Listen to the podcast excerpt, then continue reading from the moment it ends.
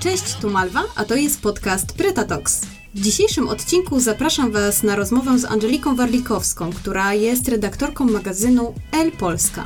Angelika opowiada o tym, jak udało jej się dostać tę wymarzoną pracę, a swoją opowieść zaczyna od tego, że nie dostała się na te studia, na które planowała. Rozmawiamy też o tym, jak jeden konkurs może odmienić życie, nawet jeśli nie jest się jego zwycięzcą. Angelika zdradza kulisy tego, na czym polega staż w L i w jaki sposób się na nim wyróżnić. W tej rozmowie znajdziecie dużo informacji o tym, jak wyglądają kulisy pracy redaktora mody, a ja polecam Wam ten podcast bardzo mocno, bo sama dowiedziałam się z niego super ciekawych i praktycznych rzeczy. Zapraszam do słuchania i do pozostawienia gwiazdek na Spotify lub na Apple Podcast, co jest dla mnie najlepszą nagrodą za moją pracę twórcy tego podcastu. Wielkie dzięki!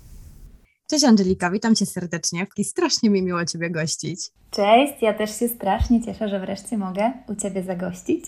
No właśnie, wspominałyśmy o tym przed rozmową, poza nagraniem, że trochę nam zeszło, żeby się spotkać e, tak prawie na żywo. Myślę, że już któreś podejście z kolei to będzie na żywo, łączymy się online, ale jestem pewna, że rozmowa będzie bardzo, e, bardzo pomocna dla osób, które myślą o pracy w modzie i o pracy przede wszystkim redaktora mody, bo tak jak wspomniałam we wstępie, jesteś rzeczywiście redaktorem, redaktorem redaktorką mody E, w magazynie L. E, I zapytam może trochę przykornie, bo żeśmy też wcześniej rozmawiały o sztuce i to jest ciekawe info, które znalazłam o tobie, że ty studiowałaś historię sztuki. Dokładnie tak. Jestem absolwentką historii sztuki, historyczką sztuki i to były najwspanialsze studia, jakie tylko mogłam ukończyć. A skąd pomysł na historię sztuki? Zawsze gdzieś, jak byłaś dzieckiem, to lubiłaś rzeczy, które są ładnie po prostu ładnie wizualne, e, które są estetyczne. Interesowałaś się sztuką, czy, czy to gdzieś było tak, że interesowałaś się modą, ale nie było pewnie wtedy studiów stricte, nie wiem, historia mody, czy mm, studiów, które są skoncentrowane na modzie i dlatego wybrałaś historię sztuki? Właściwie mogę powiedzieć, że zawsze interesowałam się sztuką, ale od razu zaznaczę, że ja w ogóle nawet nie byłam tego świadoma do momentu, kiedy zaczęłam studia, jak bardzo e, jako dziecko byłam tą sztuką zainteresowana, szczerze mówiąc. E, dlaczego zaczęłam historię sztuki? I tu powiem, e, dlatego, że na nic innego się nie dostałam. I to jest w sumie, to jest w sumie bardzo ciekawe, bo wiedziałam, że chcę pracować w modzie. To akurat jakoś bardzo szybko sobie e, obrałam za cel. Natomiast y, moja historia, jeżeli chodzi o modę, była taka jak każda inna, szczerze mówiąc, jak mogę sobie o tym pomyśleć. Godzinami siedziałam na Fashion TV, znałam wszystkich projektantów, wszystkie modelki, na początku marzyłam o tym, żeby być modelką, ale niestety nikt mnie nie wyskautował w żadnym centrum handlowym. Następnie stwierdziłam, że chcę być e, projektantką. Zapisałam się, mieszkałam pod Poznaniem, zapisałam się na kurs projektowania, jeździłam ten kurs przez rok. Twierdziłam, że chcę zdawać na ESP w Poznaniu na kostiumografię.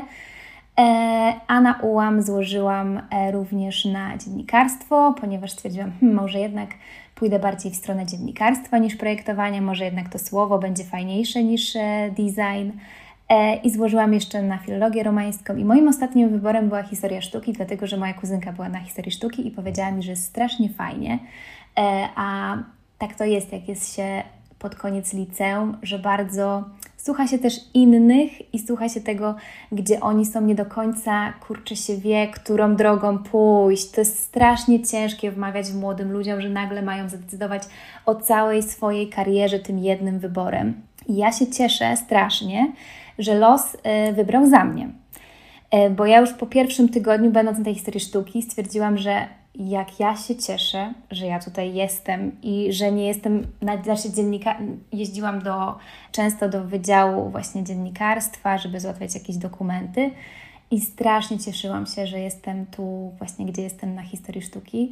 E, okazało się, że to, czego zaczęłam się uczyć w ogóle na pierwszym roku, to jest coś, z czego ja robiłam sobie w gimnazjum notatki, czytając książki albo jeżdżąc z rodzicami na wakacje. Wiedziałam o wiele więcej niż zdawałam sobie sprawę. Pamiętałam e, daty, mm, nie wiem, na przykład budowy różnych budowli, kościołów, które zwiedzaliśmy we Florencji, ponieważ jakoś zakodowywałam sobie to zawsze w pamięci, strasznie mnie to interesowało. I wtedy zdałam sobie sprawę, że ta historia sztuki zawsze była za mną, tylko ja e, jeszcze o tym wtedy nie wiedziałam. czyli los zdecydował za ciebie, to jest ciekawe, czyli aplikowałaś na dziennikarstwo, nie dostałaś się. Ja tutaj tak. Mm, zbijam piątkę, bo dokładnie zabrakło mi też jednego punkta, żeby się dostać na dziennikarstwo. Co więcej, poszłam z aferą, pojechałam wtedy na drugi koniec Krakowa, bo to było w Krakowie i zrobiłam, po prostu wpadłam tam w środku wakacji, zrobiłam aferę, jak oni mogli mnie w ogóle nie przyjąć. To były takie ciekawe czasy w moim życiu. Ale no, robiłam aferę, jak mogło mieć tak mało miejsc, bo to były czasy, gdzie na dziennikarstwo bardzo dużo osób chciało iść i przypuszczam, że na u Ciebie było podobnie. Teraz, teraz się to zmieniło, ale, ale rzeczywiście, ale też planowałam e, pracę dziennikarki e, w modzie, bycie dziennikarzem, redaktorem mody, więc tym bardziej po prostu dzisiaj o wszystko Cię wypytam, trochę niespełnione marzenie. Mm, ale e, no, ciekawa jestem, bo z tego, co mówisz i z tego, co też oczywiście Ciebie obserwuję, Ty jesteś estetką, postrzegasz siebie jako estetkę? Tak, tak, zdecydowanie. To jest um, bardzo ciekawe, że ja czuję się tak jakby spokojnie, dobrze i bezpiecznie w przestrzeni, która jest ładna, która jest dobrze zaaranżowana. E, dobrze się czuję w ubraniach, które są według mnie ładne, przyjemne. E, ja muszę mieć piękny notes, piękny kalendarz, długopis Muji. To są takie bardzo małe rzeczy, na które ja zwracam uwagę, ale ta przestrzeń wokół mnie musi być dobrze zaaranżowana i często, yy, często ludzie się ze mnie śmieją z tego powodu. Ja uważam, że nie ma w tym absolutnie nic złego, jeżeli patrzy się przez pryzmat takiego estetyzmu. Ja uważam, znaczy w filozofii piękno jest jakąś taką absolutnie nadrzędną wartością. To była nadrzędna wartość dla e, ludzi w antyku i ja absolutnie się nie dziwię, bo tak jakby to piękno powinniśmy wydobywać też w sobie i wokół nas. I ja się z tym czuję wspaniale, kiedy tak mogę sobie żyć. Wszystko rozumiem, o czym mówisz. Pomieszkuję sobie we Włoszech, bo bardzo mi brakuje tych, e, mm, tych wizualnych aspektów, których niestety w Polsce, zwłaszcza w tych jesienno-zimowych miesiącach, bardzo, bardzo brakuje. Mimo, że Polska oczywiście z natury jest piękna, ale jeśli chodzi o budownictwo, to moglibyśmy się dużo jeszcze nauczyć. Ciekawa jestem, na ile y, z dzisiejszej perspektywy widzisz, że te studia z historii sztuki pomogły Ci w zawodzie obecnym, czyli w pracy w modzie? Bardzo. Z tej perspektywy, jak teraz patrzę, pomogły mi bardzo. E, przede wszystkim nauczyły mnie, otworzyły mi głowę, mm, pokazały mi różne aspekty, że to nie jest tylko historia sztuki, to jest też socjologia, to jest też e, filozofia, e, to jest psychologia i myślę, że najważniejsze jest to, że te studia pokazały mi, że we wszystkim szukamy interpretacji i że wszystkim szukamy drugiego dna. Dlatego myślę, że już Teraz po sześciu latach często e, słyszę od ludzi, że nawet gdybym w L nie podpisała się imieniem i nazwiskiem, to oni by wiedzieli, że to jest mój artykuł, co jest, jest to jest tak niesamowity w ogóle komplement, ale myślę, że przez to ja tak najbardziej, najbardziej lubię pisać w L o zjawiskach, bo bardzo interesują mnie takie mm, złożone historie dotyczące mody. Czuję się czasami analizując jakiś trend, który pojawia się, który wzrasta, Częściowo czuję się jak taki psycholog, trend watcher, troszeczkę może filozof.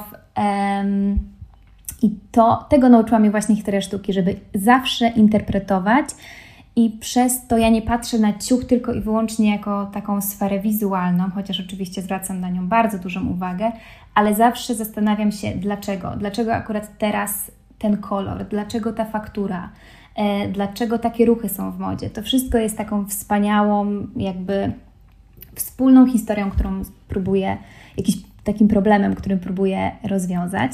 Historia sztuki nauczyła mnie też pisać i to jest bardzo ważne i pisać tak jakby trochę inaczej. Ja zawsze mówiłam, że gdybym poszła na dziennikarstwo, byłabym, nie chcę oczywiście nikogo obrazić tutaj, ale byłabym trochę taka jak wszyscy, bo zresztą sama powiedziałaś, że wiesz, ile ludzi wtedy składało na dziennikarstwo, a gros tych osób chciało być z pewnością dziennikarzami mody. E, natomiast ja z wykształcenia jako historyczka sztuki dostałam, tak jakby nauczyłam się zupełnie innego pióra i to pomogło mi w tym kolejnym etapie, który był najważniejszym etapem w moim dojściu do kariery w L, czyli w dostaniu się na te warsztaty poznańskie Art and Fashion e, Forum, a wcześniej Art and Fashion Festival w Starym Browarze. To były takie cykliczne warsztaty odbywające się co roku. E, ja nie pamiętam, w której edycji brałam udział, ale strasznie długo z tym zwlekałam. Strasznie tak jakby nie wierzyłam w siebie i czekałam ten odpowiedni moment, żeby złożyć tą aplikację.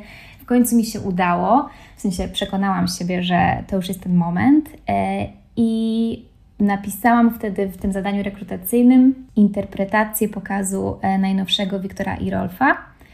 I to był taki piękny pokaz, w którym modelki miały częściowo e, założone sukienki z odciętymi ramami z obrazów. Strasznie mi się to spodobało pod względem też właśnie historii sztuki. Napisałam taką interpretację i Marcin Świderek, e, ówczesny i aktualny szef działu Mody L, zaprosił mnie wtedy do, tego, e, do tych warsztatów. No i stamtąd się już wszystko potoczyło, bo następnie dostałam propozycję stażu w L.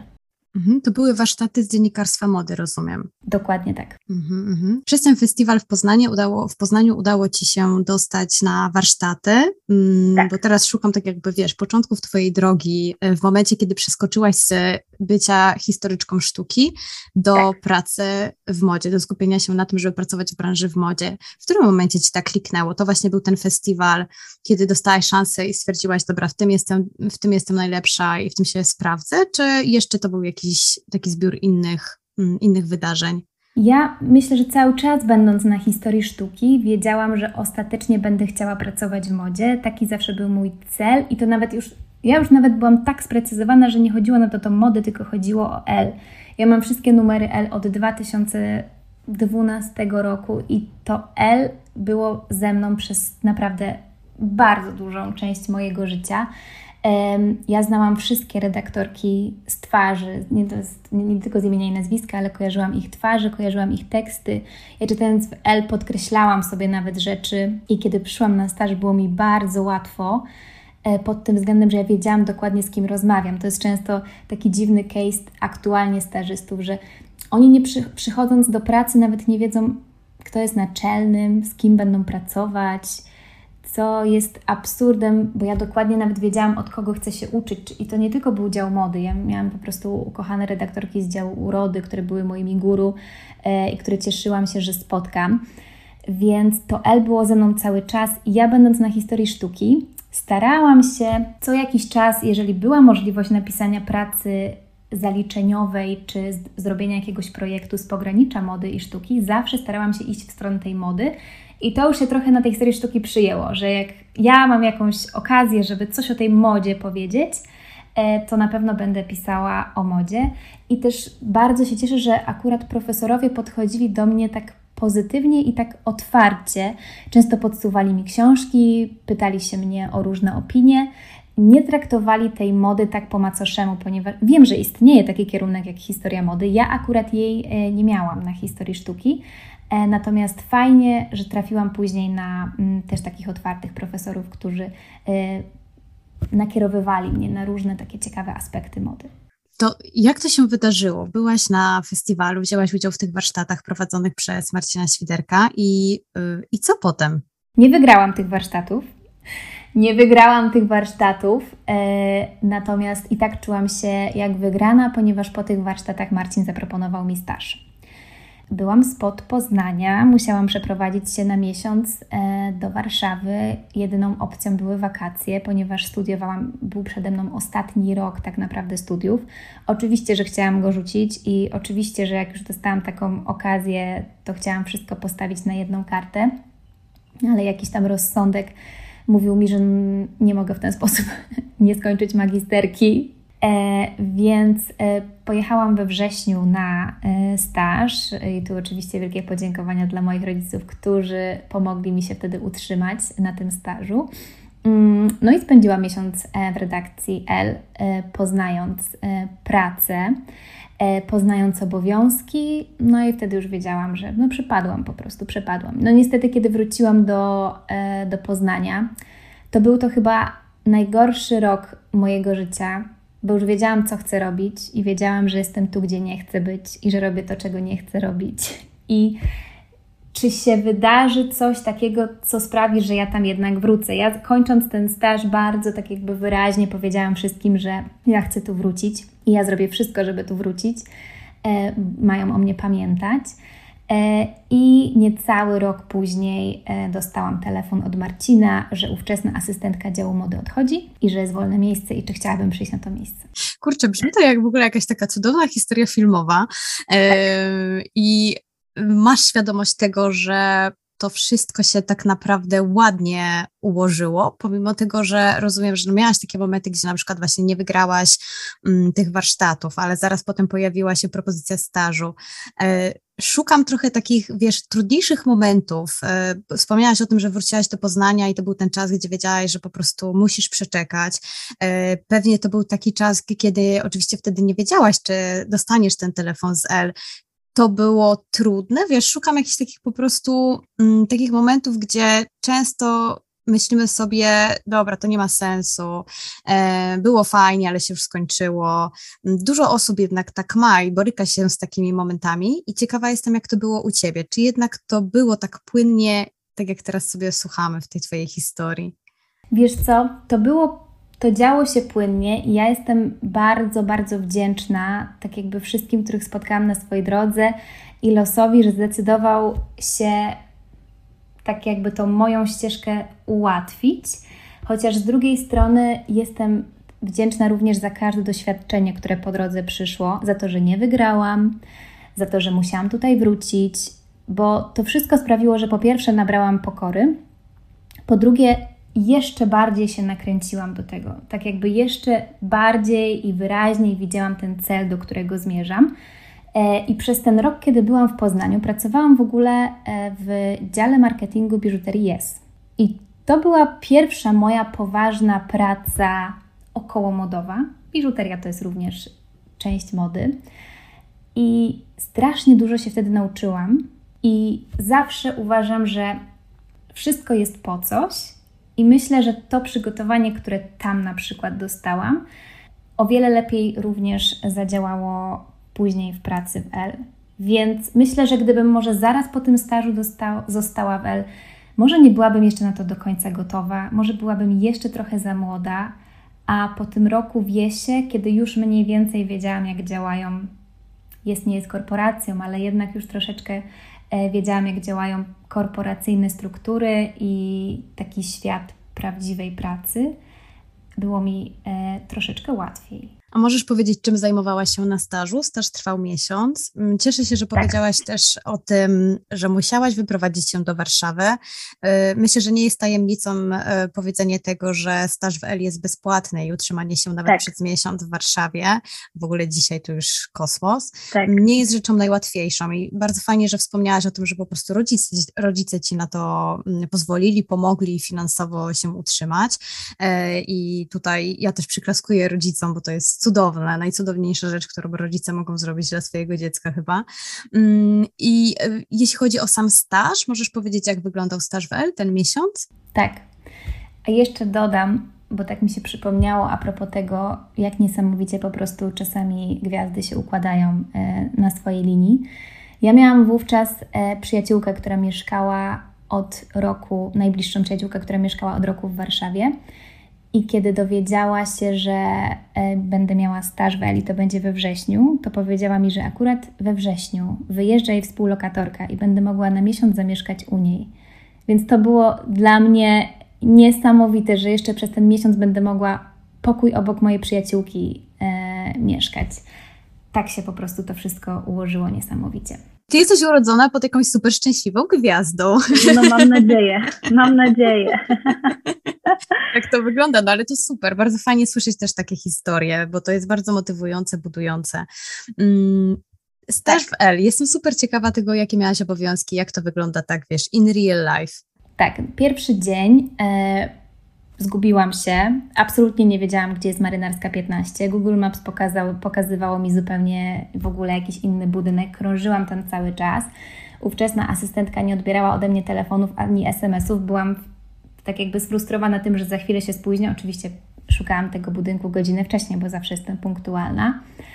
E, udało mi się w końcu go znaleźć. Okazało się, że moja opiekunka stażu będzie dopiero dwie godziny później, więc weszłam do redakcji i zaopiekowała się mną ówczesna asystentka całej redakcji, e, wspaniała kobieta, która zapytała się mnie, z jakiego jestem rocznika i powiedziała, że na te godzinne przeczekanie da mi e, archiwalny numer L właśnie z 93 roku. I to było, to już było tak w ogóle niesamowite, że oni mnie w ten sposób tam wprowadzili. I dostałam taki plik, bo archiwizujemy L taki rocznie. Mamy swoje takie wielkie archiwum i ja dostałam właśnie ten album, który był cały z 93 roku i zaczęłam sobie przeglądać te numery L. Przyszłam w ogóle na obcasach, nie na jakichś wielkich szpilkach, tylko przyszłam na takich delikatnych, klockowych obcasach. Chciałam super ekstra wyglądać i po dwóch godzinach e, ówczesna asystentka, jak przyszła, powiedziała mi, że po pierwsze, jutro mam założyć normalne buty. I to jest rzecz, którą ja również zawsze mówię stażystom, że to nie jest tak, jak diabeł ubiera się u Prady, że przychodzimy przepięknie, w ogóle elegancko ubrani w szpilkach, tylko to jest bardzo e, często na stażu, to jest strasznie fizyczna praca, e, co, no, co jest ciężkie, szczególnie dla dziewczyn, jeżeli chodzi o dźwiganie tych wszystkich siat, ale wystarczy trochę samozaparcia i pomyślenia, ogarnięcia sobie wózka na przykład z kancelarii i wszystko idzie sprawnie. E, ja podczas stażu musiałam asystować stylistkom podczas sesji zdjęciowych, e, czyli po prostu pakowałam rzeczy przed sesją, rozwieszałam na sesji, prasowałam, donosiłam za każdym razem, kiedy czegoś potrzebowały, przebierałam modelki, wracałam później z tym do redakcji, na drugi dzień rozpakowywałam, przygotowywałam do zwrotu, przygotowywałam paczki do odsyłki zagranicznej. Do tego wszystkiego miałam tę przyjemność, że nie byłam na stażu no-name'em. Mam na myśli, że dostałam się przez konkurs i Marcin tak jakby znał moje umiejętności, bo często kiedy ludzie przychodzą z zewnątrz i niespecjalnie nawet nam się, jakby to powiedzieć, przedstawią, że cześć, wiesz co, ja bardzo lubię pisanie, e, być może uda mi się coś podczas stażu napisać, jeżeli będziecie mieli, nie wiem, do napisania notkę prasową albo coś, to ja chętnie nawet nie próbują się tak jakby przedstawić od swojej najlepszej strony. I ja często nawet nie wiem, tak jakby czego ktoś oczekuje na przykład po tym stażu. Z racji, że ja nie byłam nieznana i Marcin wiedział, że mam tak jakby doświadczenie i zapędy dziennikarskie, podczas tego stażu powiedział, że e, to był rok, w którym, oj nie chcę przekręcić, ale wydaje mi się, że zmarła Sonia Rykiel.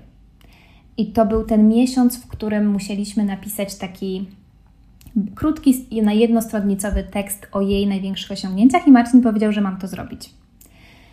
I to było super doświadczenie dla mnie.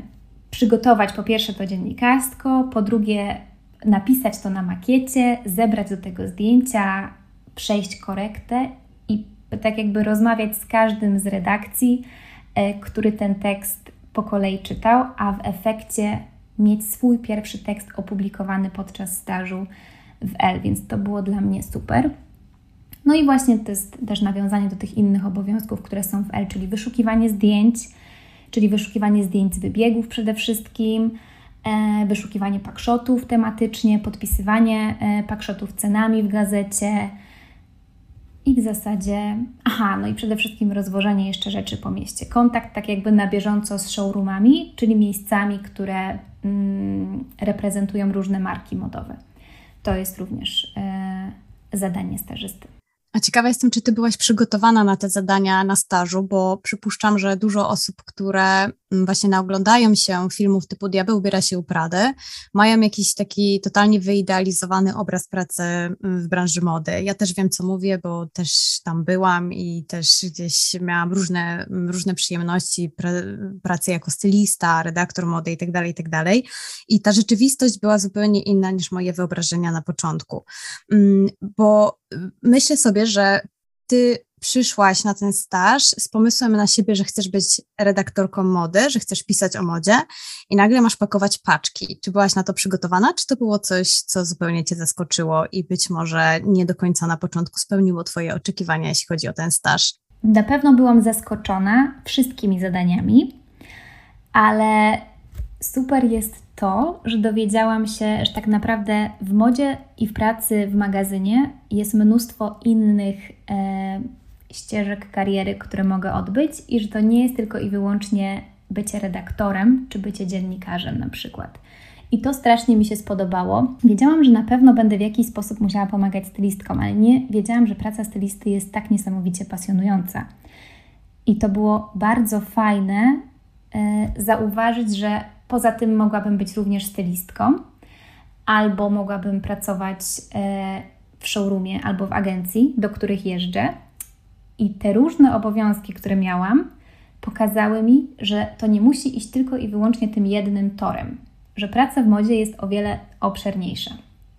Nie miałam tak, ale to wynika raczej z mojego charakteru, bo jestem osobą, która ma w sobie bardzo dużo pokory, więc nie miałam takich myśli, że oczywiście oszaleli w ogóle, co to są w ogóle zadania, które mi dajecie. Nie, tak nie miałam. Wiedziałam, że od czegoś trzeba zacząć i moje, mm, mój perfekcjonizm jeszcze doprowadził do tego, że jak zobaczyłam garderobę ówczesną L, w jakim ona była w stanie, jaka ona była niepoukładana, jaka ona była chaotyczna i jak to w ogóle wyglądało, że spędziłam ten staż po prostu organizując to wszystko, sprzątając, e, rozwożąc do showroomów jakieś zaległe rzeczy, które po prostu sprzed roku nie zostały oddane. Było to dla mnie po prostu, bo na stażu nie jest tak, że jesteś cały czas e, zajęty.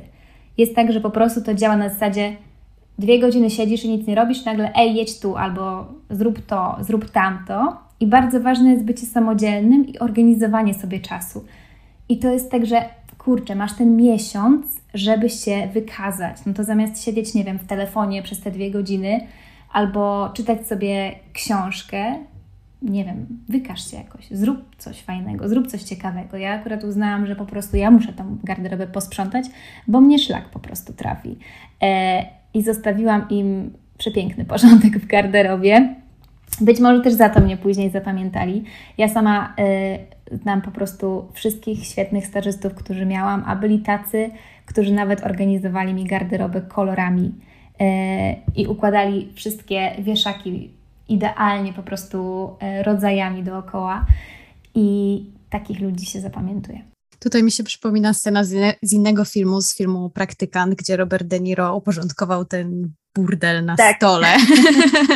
E, no tak. i też został zapamiętany i doceniony, nie? Więc tak. coś w tym jest. Rzeczywiście myślę, że mm, powiedziałaś bardzo istotną rzecz, żeby robić więcej niż y, od nas się trochę wymaga, nie? Zwłaszcza na początku pracy albo na stażu, w tym momencie, kiedy mamy pokazać, że, mm, no, że po prostu chcemy tu być i że to jest miejsce naszych marzeń. I myślę, że nie ma nic złego w tym, żeby, e, żeby trochę przycisnąć, nawet przez taki krótszy okres czasu jak miesiąc, troszkę się poświęcić w jakimś rodzaju, e, w, w jakiś sposób mm, i, i, i zrobić trochę albo dużo więcej niż to, czego się od nas wymaga na takim bardzo podstawowym poziomie, co nie? Myślę, że to jest, to jest bardzo istotne. Tak, mi też, to, mi też to imponuje, jak widzę teraz stażystów. E, pokazuje mi to, że potrafisz myśleć i potrafisz działać samodzielnie.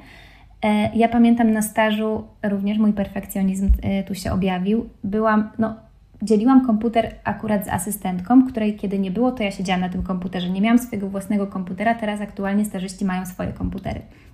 I ja nie mogłam znieść tego, jak oni wszyscy mają uwalone klawiatury.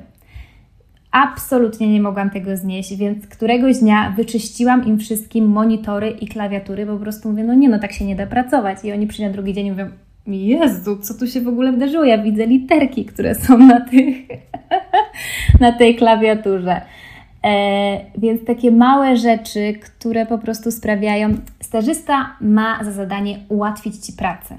I to jest dla mnie ułatwianie pracy mm, poprzez osobę, która jest na początku swojej tak jakby drogi. Niko, nik, od nikogo tak jakby nie wymaga się na stażu, żeby robił kawę. To jest jakiś taki absolutny stereotyp. Ale takie małe gesty, które ułatwiają pracę, są jak najbardziej mile widziane.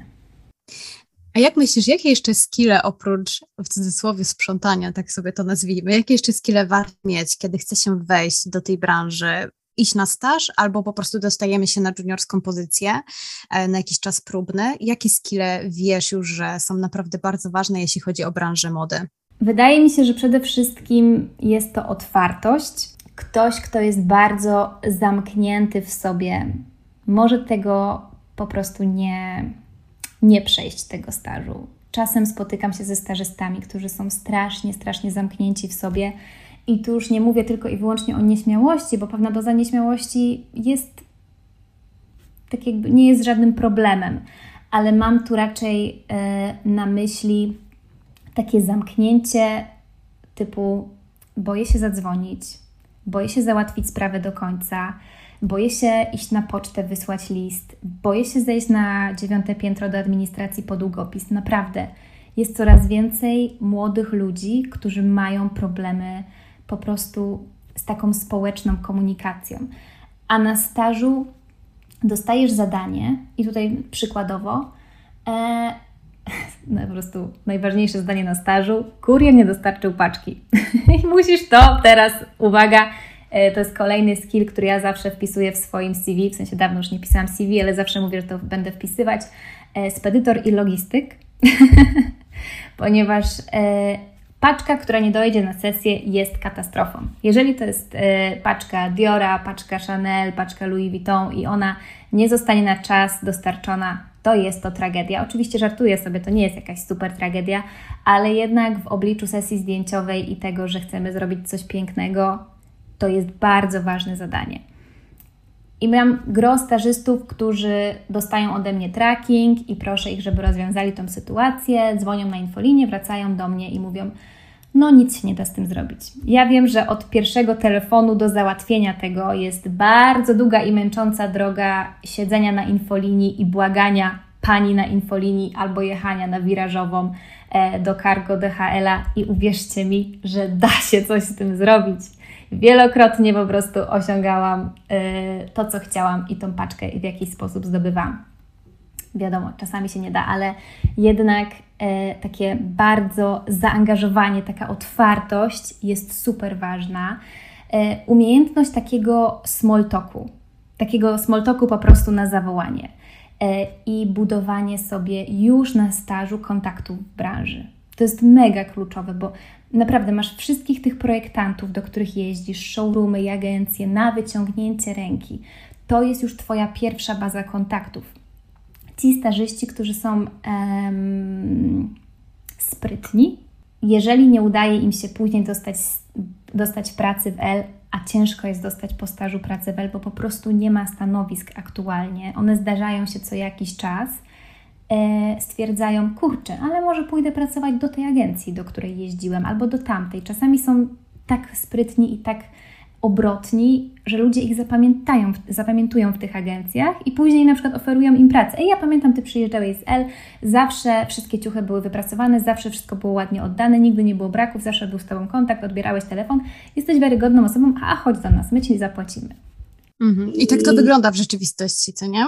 Pytam też o te tak. kontakty, mm, o te kontakty, bo na pewno chciałam Cię y, zapytać y, o to, bo wydaje mi się, że to, że to znaczy, ja już to wiem, tak jakby już mi się to przestało wydawać, po prostu ja już po tylu latach też w różnych branżach wiem, że to jest najważniejsza sprawa i myślę, że był taki czas, gdzie te kontakty uznawano za jakiś taki temat, za jakiś temat tabu, mm, bo troszeczkę to mm, było nacechowane tak pejoratywnie, że ktoś coś załatwił ci, nie wiem, rodzice, znajomy i tak dalej, coś pod stołem, nie wiadomo gdzie, szemrane interesy, mm, ale tak naprawdę te kontakty to jest wypracowywanie sobie relacji różnych i które moim zdaniem naprawdę bardzo, bardzo potem pomagają w różnych sytuacjach życiowych.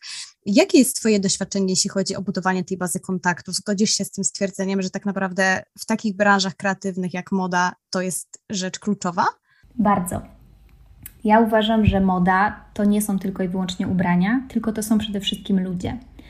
Więc jeżeli nie jest się otwartym, nie, jeżeli nie jest się miłym, pogodnym i takim chętnym poznawania nowych ludzi, bo wchodzisz do branży, której kompletnie nie zdasz i jeszcze nawet nie wiesz, jaka ona jest mała. Bardzo często zdarzają mi się stażyści, którzy niszczą sobie karierę już podczas stażu swoim zachowaniem i nie rozumiem tego, bo ta branża jest taka mała. Wszyscy wszystko o sobie wiedzą.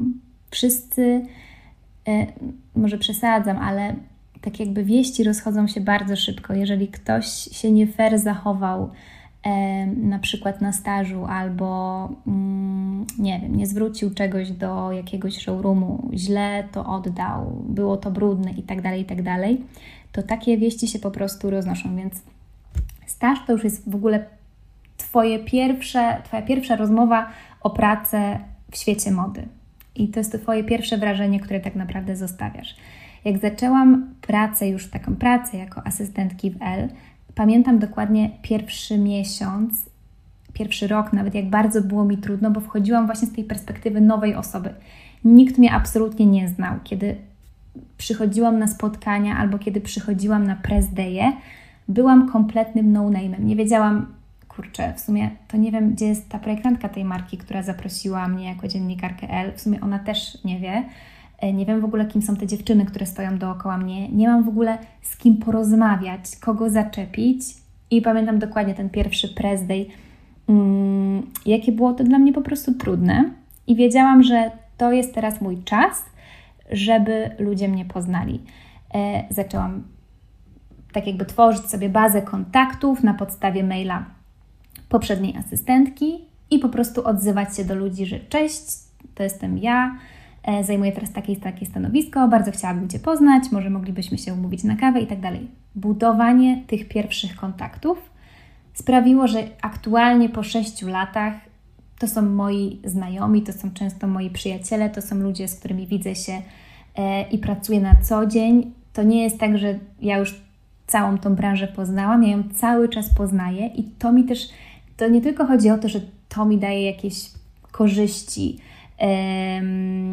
nie wiem, że mogę sobie znaleźć jakąś powiedzmy pracę na boku, czy dostać jakieś inne zlecenie, to chodzi o to, że ja tworząc na przykład artykuł do L, wiem na przykład z jakimi rozmówcami będę chciała go przeprowadzić. I to jest bardzo fajne, bo wymyślić sobie temat to jest jedna rzecz, ale znaleźć właśnie grupę osób, z którą będziesz mogła porozmawiać i z którą, e, od której czegoś ciekawego dowiesz się do tego artykułu, poznanie jakichś takich ekspertów z branży, to jest kluczowe. Super, bardzo się cieszę, że mm, też o tym mówisz, bo, bo tak jak powiedziałam, wydaje mi się, że to jest, to jest, to jest super istotne. I, I powiedziałaś też jedną bardzo super ciekawą rzecz, jeśli chodzi o te początki, pierwsze prezdeje. Mm, przyjechałaś z Poznania do Warszawy i jako krakowska muszę Cię zapytać też, jak, y, jakie było Twoje wrażenie, jeśli chodzi o wejście no, do branży, która jednak jest swego rodzaju bańką. Y, czy czułaś właśnie, że to jest trudne, żeby się przebić? Mm, bo wspomniałaś o tym, że pisałaś maile do osób. Cześć, jestem Angelika. Rozumiem, że też y, praca w L, tak jakby marka L stała za tobą i to na pewno też dużo ułatwia, prawda? Ale miałaś jakieś takie, nie pytam o konkretne sytuacje, ale ogólnie, czy miałaś trudne momenty, jeśli chodzi o przybicie się do tej, do, tej, do tej bańki y, mody w Warszawie? Na pewno ja zawsze chciałam mieszkać w Warszawie e, i było to miasto, które bardzo dobrze na mnie oddziaływało energetycznie. Ja uważam, że miasta mają swoją energię i ja czułam, że ta energia do mnie generalnie przemawia. Więc ja się po pierwsze bardzo dobrze w tym mieście czułam. Czułam się dobrze w redakcji i już zaczynając po prostu wychodzić w miasto, również czułam to, że ludzie są mili, że ludzie są otwarci, że branża jest taka bardzo, nie jest tak że stoją po prostu dziewczyny na wejściu i po prostu mierzą cię z góry do dołu i myślą sobie, no, ty z nami na pewno nie usiądziesz. Nie, tak w ogóle nie jest. Wszyscy są naprawdę bardzo kulturalni, bardzo mili, bardzo otwarci. E, przez te 6 lat ja zawiązałam naprawdę przyjaźnie z wieloma ludźmi.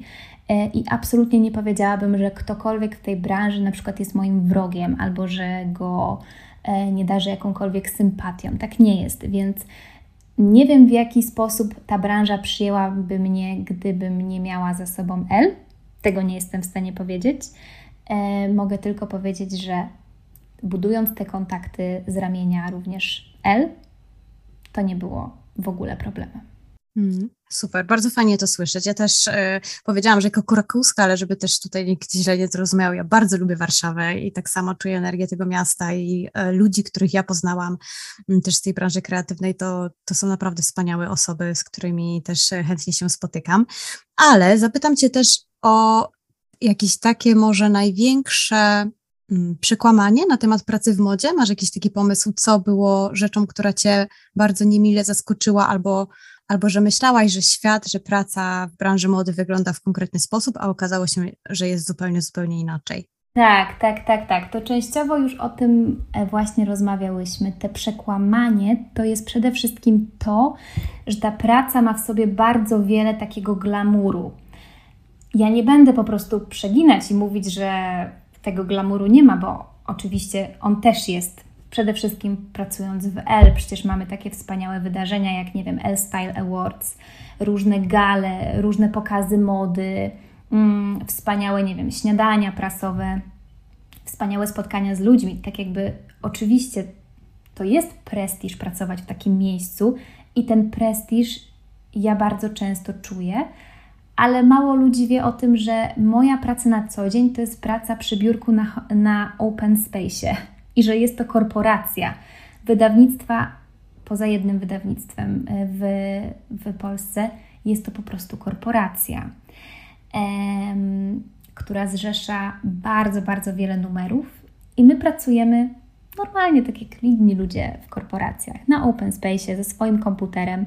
Mam różne deadlines, mam różne projekty do zrobienia. Czasami siedzę, albo często siedzę i robię nadgodziny i nie przychodzę do pracy w szpilkach, nie stać mnie jeszcze na torebkę Chanel. Myślę, że to jest największe przekłamanie tej branży. Pociągnę ten temat, bo to jest temat, który myślę, że jest bardzo ważny, czyli to, co powiedziałaś na końcu, że nie stać mnie jeszcze na torebkę Chanel. E, istnieje mm, taka opinia, że redaktorzy mody zarabiają niewiele. Mm, nie pytam Cię oczywiście dokładnie o zarobki, ale czy to jest praca, za którą spokojnie można wyżyć w Warszawie, w takim mieście jak Warszawa w dzisiejszych realiach? To jest zdecydowanie prawda, że to nie jest praca redaktora czy praca dziennikarza. Myślę, że po prostu generalnie na rynku aktualnie e, nie są to wynagrodzenia na przykład takie, w jaki sposób, e, takie, które zarabia aktualnie na przykład branża IT czy inne bardzo szybko rozwijające się branże. To, to trzeba niestety przyznać. E, natomiast też nie powiem, że jest to praca, w której zarabia się mało. E, jest to praca, za którą można wyżyć. E, jest to praca, która zapewnia Ci fajne życie w Warszawie, natomiast nie są to po prostu takie kwoty z kosmosu, o których często mogłoby się wydawać, albo takie kwoty, które były kiedyś, bo to też jest, myślę, że ciekawe, żeby zaznaczyć, że kiedyś w tej branży zarabiało się zupełnie inaczej ze względu na to, że była to niesamowicie prestiżowa praca.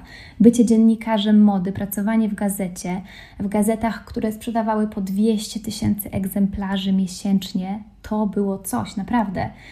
Ja bardzo żałuję, że nie miałam, e, że nie mogłam wtedy pracować, że, to nie, że nie pracowałam w latach 90. czy 2000, kiedy słyszę opowieści, podczas których sesje zdjęciowe trwały 3 dni Budżety były kosmiczne, podczas których po prostu sprowadzano, nie wiem, scenografię czy ubrania z całego świata, szyto ubrania, zmieniano co chwilę modelki, w ogóle podczas sesji zmieniano koncepcję, stwierdzono, że a nie, to w sumie nie idźmy w tą stronę, zmieńmy wszystko, zróbmy coś innego.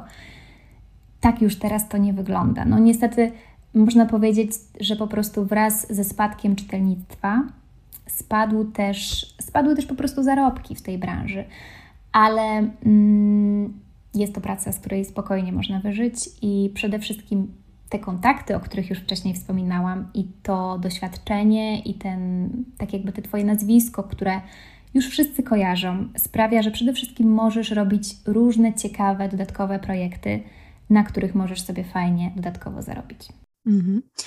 Myślę, że też fakt tego, dlaczego te zarobki się zmieniły, to na pewno oprócz spadku czytelnictwa jest e, wzrost i pojawienie się social mediów, prawda? I ta moda po prostu wyszła już z tych magazynów i tak. zaczęła pojawiać się wszędzie w darmowy sposób. Jesteśmy w tym momencie nawet e, przebodźcowani tymi wszystkimi informacjami i obrazkami związanymi z modą.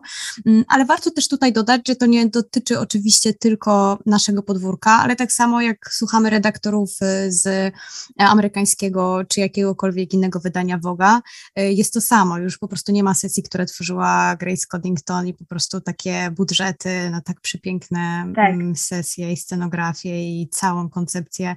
E, to już są czasy, które pewnie minęły. Mm, gdzieś to po prostu się rozproszyło na wszystkie media, które mamy obecnie. Mm, a ciekawi mnie też, na ile ta praca jest stresująca, na ile czujesz, że jest bardzo odpowiedzialna, wiąże się z dużą presją. Nawet te drobne rzeczy, o których mówiłaś, jeśli chodzi mm, o dostarczenie jakiejś przesyłki na sesję, o zorganizowanie, spięcie tego, czujesz, że to jest, to jest stresująca praca, tak na co dzień? Powiedziałabym, że i tak, i nie, bo była to dla mnie na pewno, tak mogę szczerze powiedzieć, stresująca praca przez pierwsze kilka lat ale nie sądzę, że wy, wy, mm, nie sądzę, że było to wynikiem tej samej pracy, samej pracy w sobie, tylko było to raczej wynikiem mnie i moich bardziej problemów z byciem asertywnym. Ja sobie dałam wejść na głowę, ja byłam młoda i chciałam tak jakby wszystkim pokazać, że potrafię bardzo dużo, że jestem bardzo ambitna. Być może podświadomie bałam się o swoje stanowisko, czułam, że może, że nie jestem niezastąpiona, w sensie no nikt nie jest niezastąpiony, ale czułam, że w każdej chwili być może ktoś może mnie zastąpić, jeżeli nie będę nawet nie dobra, tylko po prostu celująca we wszystkim, co robię. I może taka po prostu brak do końca tej wiary w siebie i że ja naprawdę robię dobrą pracę i że ona wystarczy, sprawiała, że dawałam z siebie po prostu za dużo i że nie potrafiłam powiedzieć nie i nie mam absolutnie, nie mam nic do zarzucenia swoim przełożonym w tej kwestii, bo uważam, że to był mój problem i ja to przeszłam, nauczyłam się tej asertywności. Zauważyłam, że jak raz powiem nie, to nic się nie stanie, że jak drugi raz powiem nie, to też się nic nie staje, bo wszyscy jesteśmy ludźmi. Kiedy powiesz, no niestety nie jestem w stanie ukończyć tego artykułu e, w takim terminie, w jakim oczekujecie ode mnie, ponieważ mam mnóstwo innych rzeczy do zrobienia i się nie wyrobię, okazuje się, że słyszy się w odpowiedzi, a okej, okay, to na kiedy możesz to zrobić? I to były dla mnie stresujące bardzo lata, i ja wtedy poświęcałam się pracy całkowicie. Jestem bardzo ciekawa, jakbym miała to przeżyć jeszcze raz, e, z taką po prostu, z takim spokojem i z takim doświadczeniem, jakie mam teraz, jakby to wyglądało. To jest bardzo ciekawe. Natomiast jeżeli chodzi o tą odpowiedzialność, to oczywiście, że jest to odpowiedzialna praca. Przede wszystkim ja muszę odpowiedzialnie zarządzać słowem, muszę odpowiedzialnie przekazywać pewne informacje swoim czytelnikom. Muszę tak jakby czuć się w odpowiedzialności, że ta moda, o której ja piszę, że to, co chcę przekazać moim czytelnikom, faktycznie ma dla nich jakiś cel, jakieś przełożenie, że te teksty są interesujące, ale że te teksty są też odpowiedzialne. E, to, z czego się bardzo cieszę, to to, że ja aktualnie w L, jeżeli jest jakiś temat związany z odpowiedzialną modą, ze zrównoważoną modą, no to ten temat wpada do mnie, bo jakimś e, sposobem ja się strasznie dobrze czuję w tych tematach. Ja też mm, osobiście popieram takie podejście, popieram zmniejszenie konsumpcjonizmu, popieram tworzenie szafy kapsułowej, popieram kupowanie klasyków i bardzo cieszę się, że e, mogę w ten sposób też rozmawiać z, z moimi czytelnikami. I to uważam, ta odpowiedzialność słowa to jest po pierwsze. Po drugie, właśnie ta odpowiedzialność podczas e, sesji zdjęciowych i zamawiania ubrań.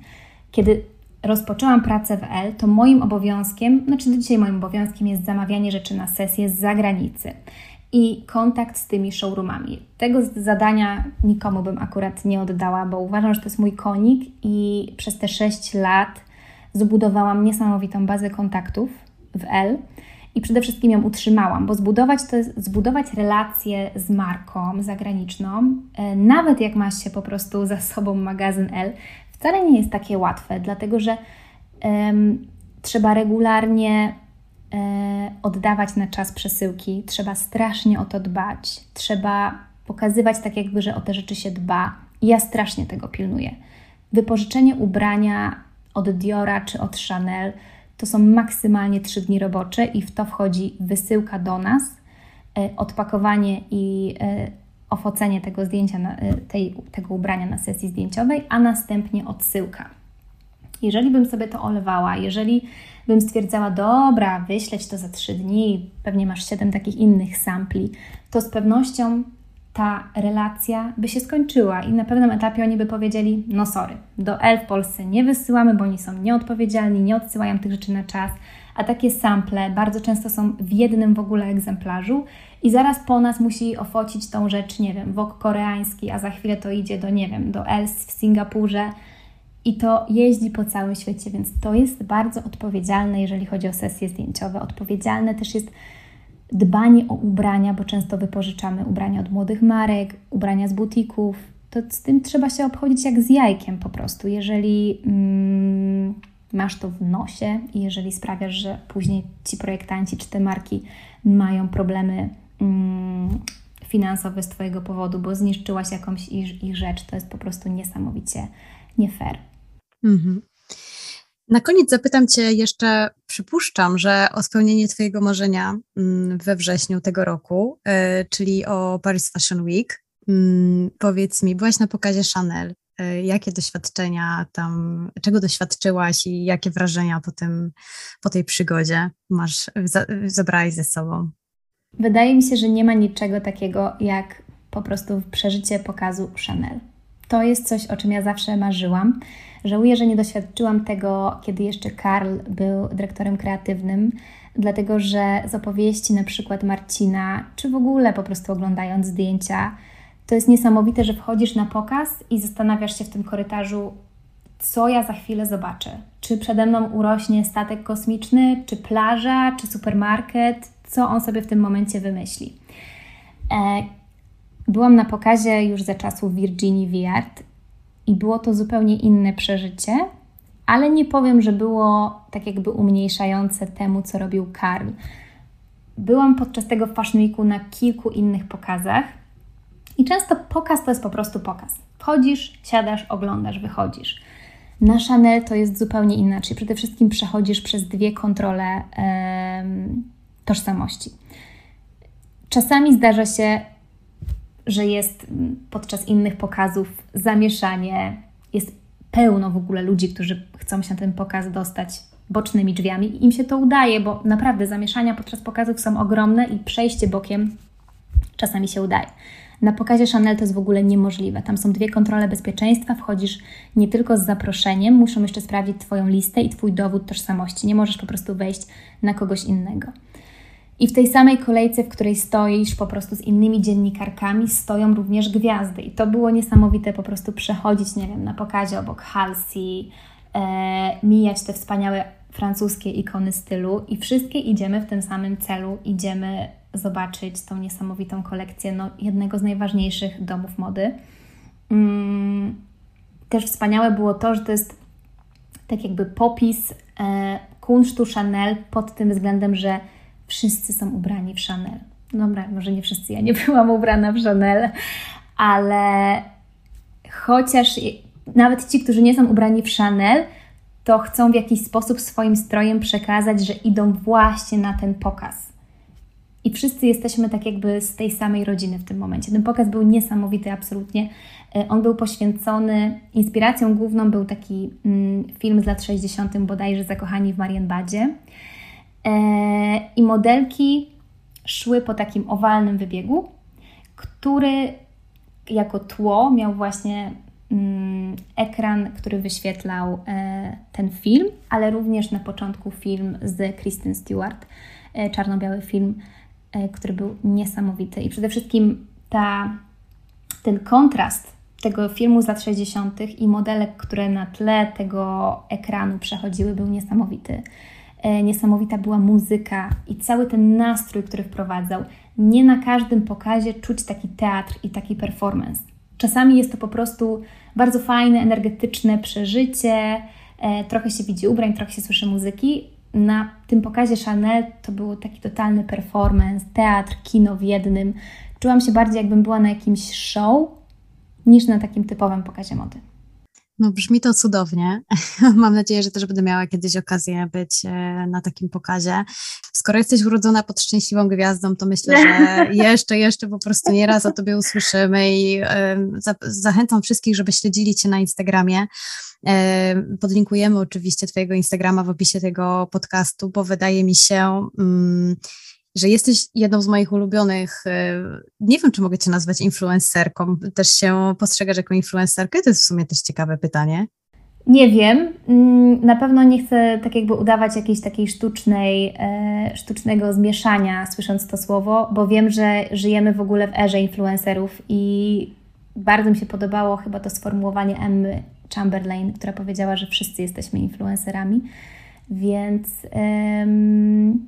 Myślę, że w jakiś sposób działam internetowo i że jestem content creatorem, czy jakąś osobą, której e, styl życia, czy której kariera wpływa na ludzi, więc myślę, że nie będzie kłamstwem, jeżeli się zgodzę. Myślę, że jak najbardziej. Myślę, że ta rozmowa też jest najlepszym dowodem na to, że masz moc wpływania na ludzi, bo ja po tej godzinie spędzonej z Tobą jestem super zainspirowana mm, do działania i do wykorzystania wszystkich szans, które są przede mną. Bardzo, bardzo Ci dziękuję za taką super dojrzałą i bardzo też szczerą rozmowę. E, świetnie się Ciebie słuchało. Angelika Warlikowska była moim gościem. Bardzo, bardzo Ci dziękuję i życzę Ci wszystkiego, co najlepsze.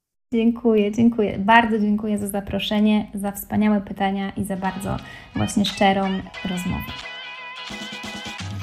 I to już wszystko w tym odcinku. Mam nadzieję, że ta rozmowa była dla Ciebie inspirująca i poszerzyła Twoje kreatywne horyzonty.